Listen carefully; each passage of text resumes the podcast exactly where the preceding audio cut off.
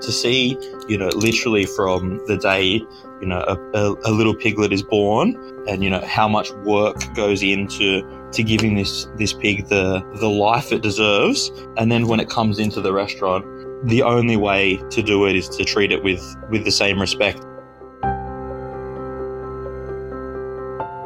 This is The Crackling. I'm Anthony Huckstep. One of the benefits of a career in hospitality is a clearly defined career path, an opportunity to rise the ranks of a kitchen and one day potentially lead it. For Troy Crisante, it's led to a star role in one of the most influential restaurants in Australia's culinary history, Quay. Troy, how are you? I'm good, thanks, Huck. How are you? I'm good. All those years ago when you were an apprentice at Quay, did you ever imagine you'd become a co-head chef? I definitely did not. It's a it's a dream come true, really. yeah, no, it's it's it's awesome. You're in an interesting role. It's not often a co-head chef, but Quay is also not a normal restaurant. Well, what's it like um, working with another uh, head chef in such an important restaurant? Yeah, it's um, it's definitely unusual. Uh, put it that way. Um, but I mean, I've been super lucky to get another amazing chef um, standing next to me on the pass um, in Tim Mifsud, and you know we we work really well together and we bounce off each other, and you know it's been it's been really really good. I can only say positive things. Um, yeah.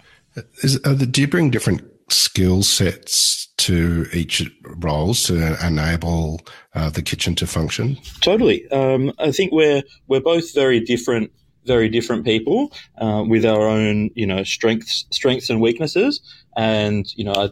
I don't think it would have worked as well if you know there was two Troys or, or two Tims. Um, it's uh, yeah, it's we've we've both got our, our styles and we both you know connect with with different you know staff members and, and people in the team. And yeah, it's a it's a really great balance. It's a really great balance. And you obviously work with uh, the legendary Peter Gilmore. And a little bit later on, I want to talk into dish creation and how the three of you work together in, in regards to that. But I want to go back to when you were young. What, what sort of role did food play for you in your family?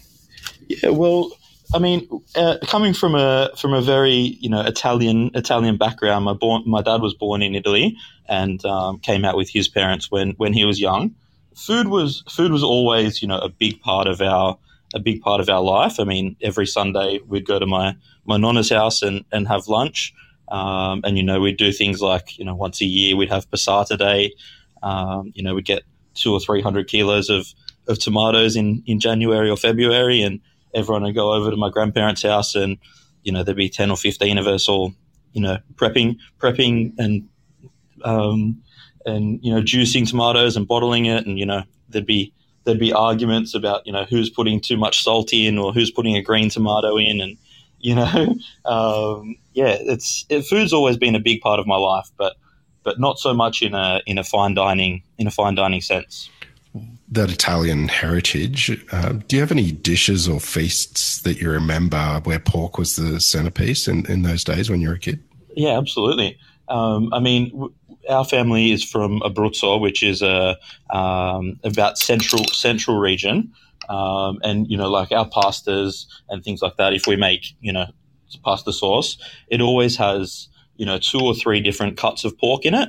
Um, so you don't see a, a, a bolognese style uh, pork. It's mostly a tomato sauce, but with you know you'll put one pork sausage in there. You'll put a couple of pork ribs in there.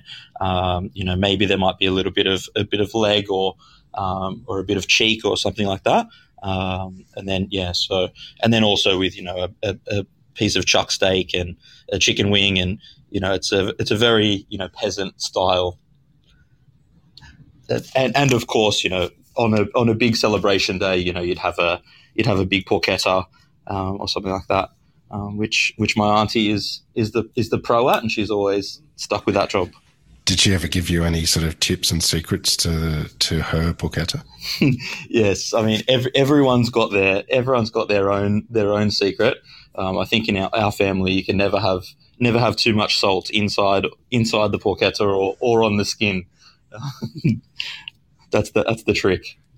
You are uh, looking after, you know, one of the the very best uh, restaurants in the country in in our culinary history as well. But what what was the lure for you to start a career in hospitality? Um, I mean, from having you know such a such a uh, family based around food, it was it was very natural for me, and kind of from a young age, I always I always knew I wanted to be a chef, um, but I, I didn't really know anything about you know fine dining food. I kind of I had a had a couple of you know kitchen hand jobs at local cafes or pizzerias, um, and you know I said to my mum one day, I think I think I want to be a chef, um, and she said she said go for it. So I was I was actually working at you know the fanciest the fanciest place in town, which was a um, which is a restaurant in Kyle Bay, just outside the Sutherland Shire. Um, you know, washing dishes, and you know there was things like you know salmon fillets being prepped, and I just thought this is the top tier. You know, like this is amazing. Um, uh, I had a little bit more to learn uh, from that point on, but um, I was actually set to start my apprenticeship there, um, and a couple of weeks before it actually burnt down. Um, so, yeah, so I think you know, fate fate has has funny ways of working things, and um, yeah, and then my parents actually were at a work dinner at at Beppi's, um, which is you know one of Australia's oldest and you know institution of Italian food.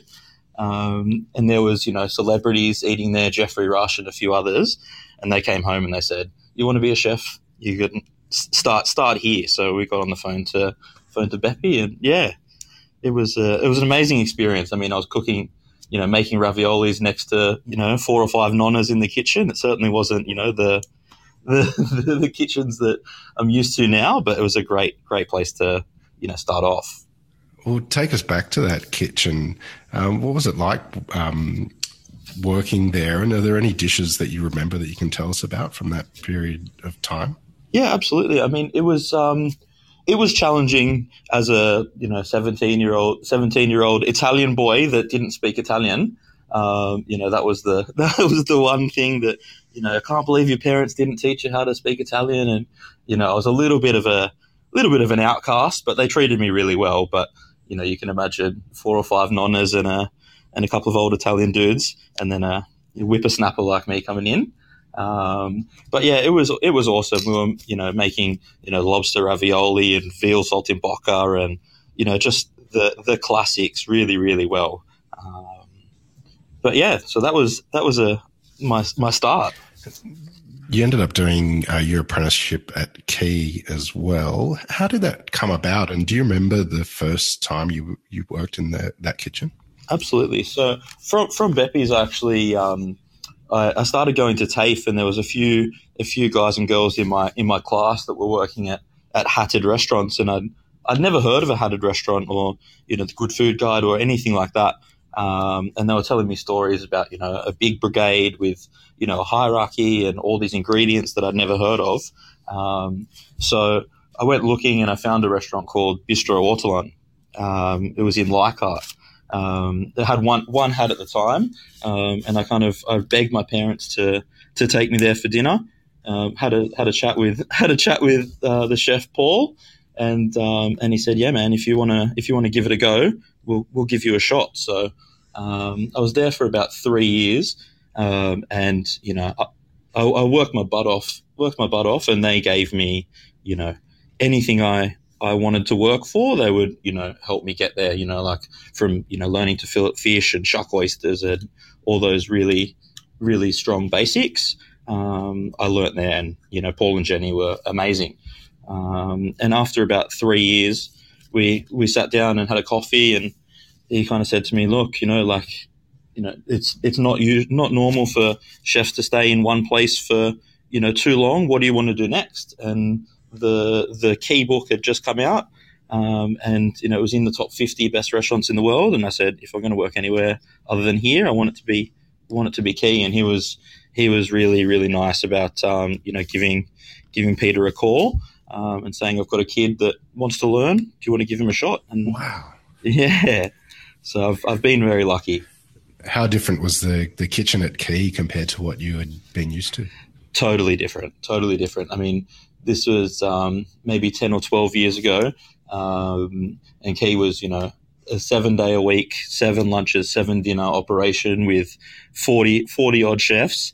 Um, and I'd come from from a, a, little a little bistro in in Leichhardt. Um, yeah, so from with four chefs, so it was a big, big learning curve. It was a big learning curve. Yeah, but I mean, at the time, Analiese was Analiese Gregory was the head chef, and and Peter Gilmore was was on the pass every night, and um, just to be able to see, you know, a guy like a guy like Peter Gilmore, you know, on the pass and teaching you how to plate dishes, and for for anyone, that's unbelievable, unbelievable that in those early days with so many chefs, or what were some of the, the sort of key moments or roles that, that you experienced that, that help you take the next steps?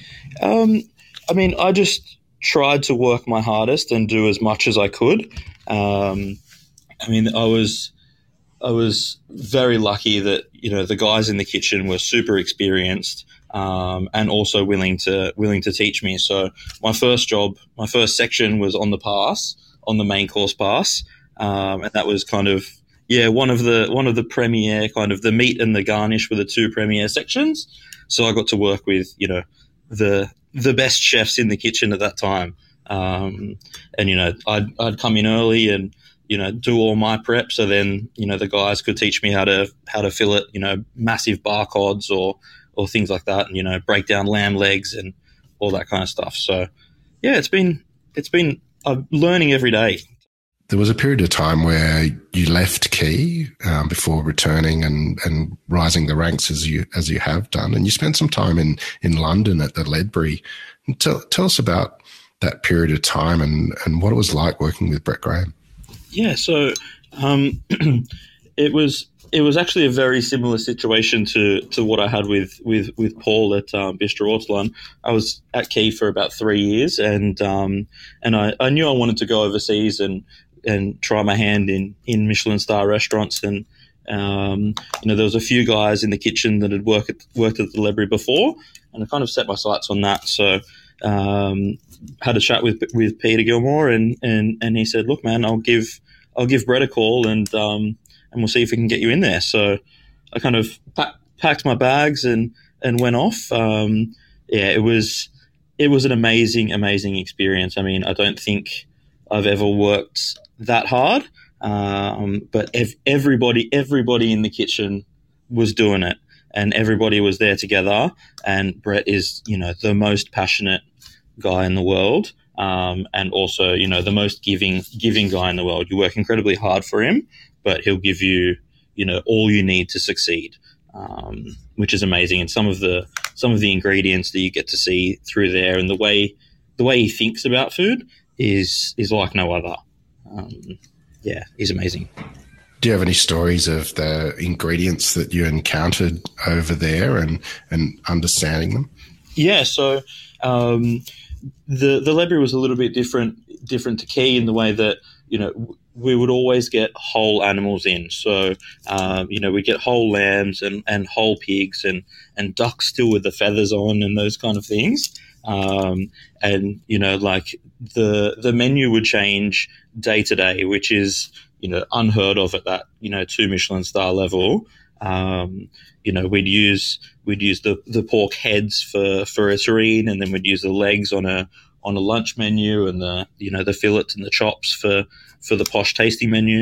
Um, and that's something that I'd never really seen before. The way that we can adapt the dishes um, to suit you know the different cuts and the different varieties um, of you know heritage breeds of pork and lamb and and beef and all the different things. Do you remember the first time you broke down a, a whole pig and the experience of it that you can take us through? Yeah, absolutely. It was um, it was actually at the Ledbury, um, and then there was there was four of us, uh, myself, Brett, and um, and two of the other chefs, and you know I kind of I was a bit of a ring in. I was on the on the cold larder section, and um, they knew that I wanted to I wanted to help them, um, and they said, "You want to come over?" And yeah, I just I kind of got told that everything I was doing was wrong, um, but you know you, you learn you learn fast if you want to keep up with those guys. You you learn quick. Um, and yeah, just just understand being able to understand, you know, there's different parts of the pig and where they come from and what they do um, is something that you know you only really understand when you see it in front of you in a in a whole beast kind of setting. You came back to Australia. Tell us about that period of time. What, what, what brought you back, and uh, was it was it difficult getting back into the Sydney scene, having worked in London? Um, yeah, I mean, I was I was actually walking home uh, from the Ledbury. I, I, lived about ten minutes away, um, and you know I was walking home at, at one or two a.m. and it was raining in in winter, um, and I saw I had a missed call during the day from from Peter Gilmore, and I thought, well, this is strange. Um, so I gave him I gave him a buzz back, um, and you know we had a good chat for for ten or fifteen minutes, and I knew there was there was something he wanted to say, um, and he said, look, we're opening a restaurant in the in the Opera House, um, and Rob Rob Cockerill is going to be is going to be the the head chef under me, and I was wondering if you want to be a sous chef. Um, and you know, it had been a been a year and a half or so um, in London, and I thought, yeah, this this is this is something to come back to for sure. So, um, yeah, I was on a plane, you know, a month later, uh, moved back in, moved back in with mum. Um, and you know, I, my my now wife came to London with me, so we both packed up our bags and and came home. Well, uh, what the Fink Group created at Bennelong was extraordinary. But take us back to being part of of that opening and the and the kitchen team. What was it like working with Rob Cockerill and Peter Gilmore and pulling that together? Yeah, um, it was a it was and still is an amazing team over at Bennelong. Um, you know the the way that you know Peter Gilmore creates a culture, um, not only at Quay but now now at Bennelong as well, is you know very very different to what it was like um, in London. You know, there's there's very little. Um, you know, there's no yelling and screaming. Actually, there's you know the the way the kitchen is set up is that everyone you know is trained well um, and treated with respect, um, and you know, and yeah, the the culture that Rob and Rob and Pete have have created over there is is amazing, an amazing place to work. Um, but it was very challenging as well. I mean, it was Rob's. Rob came from Quay as a sous chef. Um, it was his first head chef gig, and it was mine and also Shui, um, our first sous chef gig. So, opening a restaurant with every, with everyone learning, um, it was a it was a big big learning curve. But I can I can only say you know really positive things about Rob and and Peter. Um, you know, they gave us a lot of guidance, but they also let us let us make our own mistakes. Um, and you know, and we'd always talk about how we could have done things better. Um, and yeah, I think a lot of that kind of managerial skills that I have now uh, are due to the, the two of them. Bennelong is renowned for a number of um, signature dishes, which appeared sort of on magazines across the country and and um, lots of media. But do you, do you, have any pork dishes that you remember from that period of time that really exemplify what you guys were doing in that kitchen? Mm-hmm. Yeah, so um, I mean, as, as as you and the, the listeners probably know, Peter Gilmore is the uh, the king of jowl of pork jowl, uh, um, and the, there's been a you know a pork jowl dish on the menu at Quay in you know a million different uh, iterations. Uh, but what we did at Bennelong was um, we were working on on handmade noodles, um, you know, before the opening, um, and we were making these noodles out of all these different different flours and and different techniques. Um, and we actually paired one of the first dishes we kind of ticked off the list was a, a handmade noodles on top of a, a, slowly slowly cooked piece of jowl that we cooked um, in butter overnight, um, and then with like a, a butter sauce. So it was kind of yeah, it was this it was the start of uh, you know, a lot of a lot of dishes that have come come from those two kind of the mashup of the two the two dishes. You spent a bit of time with uh, Lennox Hastie, who um, sort of stormed into the scene, cooking over fire and um, changing the way we th- we thought about cooking and eating. Um, what was it like in that kitchen, having worked in the likes of Bennelong and Quay and the Ledbury, to to cooking over fire? yes. Um, for yeah, it was it was very very different, and there was a very steep steep learning curve. I mean, I I thought I knew knew how to cook pretty well, uh, but when you start at when you start at Firedoor, it's a, it's a whole different ball game. I mean, um, just you know, from from coming from a kitchen where you turn up turn up the gas, um, you know, and you get more heat to something that you know you have to wait wait half an hour, an hour, a couple of hours to get some decent heat to cook over things. It was a it was a big learning curve. I mean, um, you know, I, I went there thinking, you know, it's uh, it's fire everywhere, but I'm sure you know we can cook, you know, bo- boil a pot of water over a stove, but there really is there really is no stove. So if you want to blanch some peas, you better start a fire, you know, four or five hours earlier. um, but yeah, it also goes the other way. I mean, it takes a long time for the for the heat to start, um, but it also, you know, it it increases in heat very very quickly, and then can de- decrease in heat very very quickly. So, not only are you thinking about how you know the temperature of the piece of the meat or the fish or the vegetable that you're cooking, um, you're also thinking about the fire and do I need to put an extra log on or or move it around a little bit or fan it. Um, so it's a it's a whole different world. Um, and and Lennox is the master. Um, so yeah, he, he he let me touch the grill and let me cook on the grill, which is a which is a, a big accomplishment because he's very protective over that grill. Um, so yeah, I, feel like on the day that he's you know let me cook the the dry edge steak and and things like that, that okay, he trusts me now. Um, and you know, it gave him the opportunity to you know take a few days off and and do do media things and you know all that kind of stuff, which was which was a you know it meant a lot to me that he trusted me, you know, to to cook his precious precious steak and things like that. So yeah, it was awesome. Uh, the the foundation that underpins what Lennox does at, at Firedoor really really requires the the best possible produce and a, a, real connection with farmers. Do you have any stories of connecting with pig farmers and being on the land and, and seeing what they do? Yeah, totally. So um, there's two two kind of pig farmers that that I have a, a, a great relationship with. Um, one is is Luke and Luke and Pia from Tathra Place um, in Taralga near Goulburn.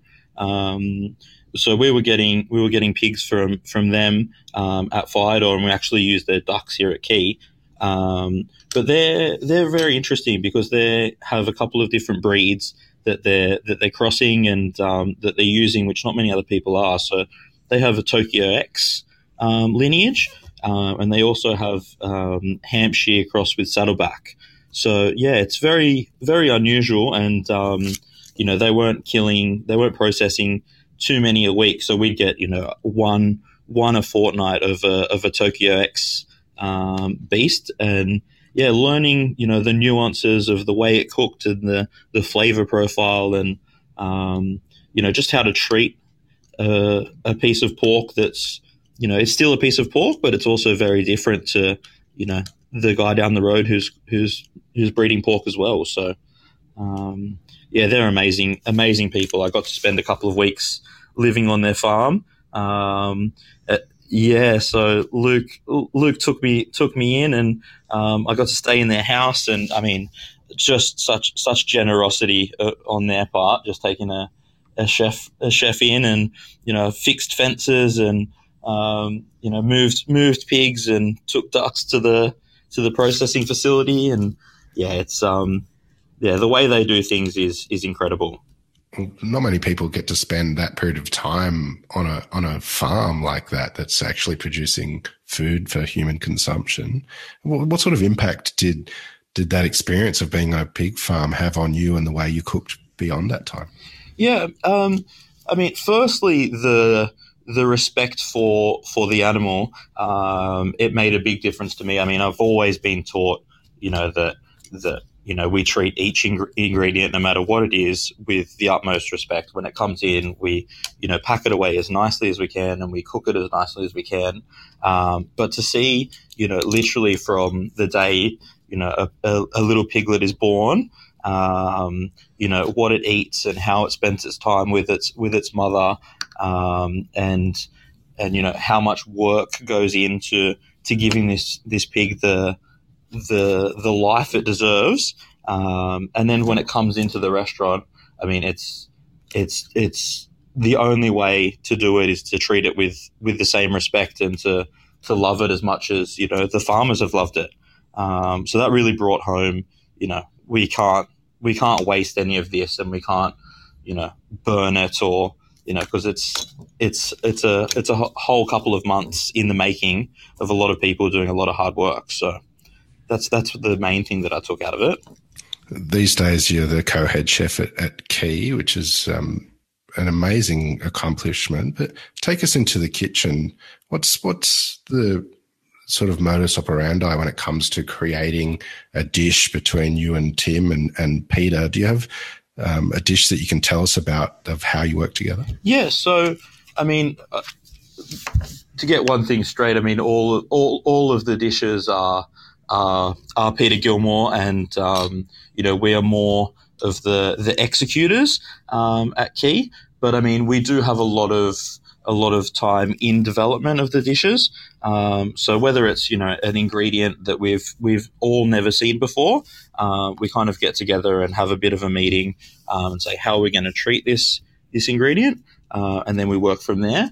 Uh, but other times, you know, Peter will come to us and say, you know, I'd like to do this with a dish, um, and can you and Tim please go and and figure it out, basically. Um, so we had a we had a dish which was an, an eel bavarois, um, which which got a lot of a lot of uh, positive feedback and a bit of press and stuff like that, which was awesome. Um, but basically, Pete, Peter came to us and said, you know, I want to make this bavarois. Um, you know, I think we should uh, make a consomme first, and then we're going to reduce it, and then we're going to uh, mix it with cream and whipped cream, and have a superset bavarois that kind of melts as soon as it hits your tongue. Um, and then Tim and myself kind of went away and worked on, you know, creating the the most flavorful consomme we could um, that really had a lot of eel flavor. Um, and then we'd take it to, to chef, and he'd say, "Okay, cool, that's that's amazing," or it needs a little bit more salt, or or those kind of things. And then we'd work on the next step, next step together. Um, so I mean, yeah, Peter Gilmore is the is the definitely the genius behind Quay, um, but we, we we help him to you know achieve and execute day in day out. What are you loving about um, what you do?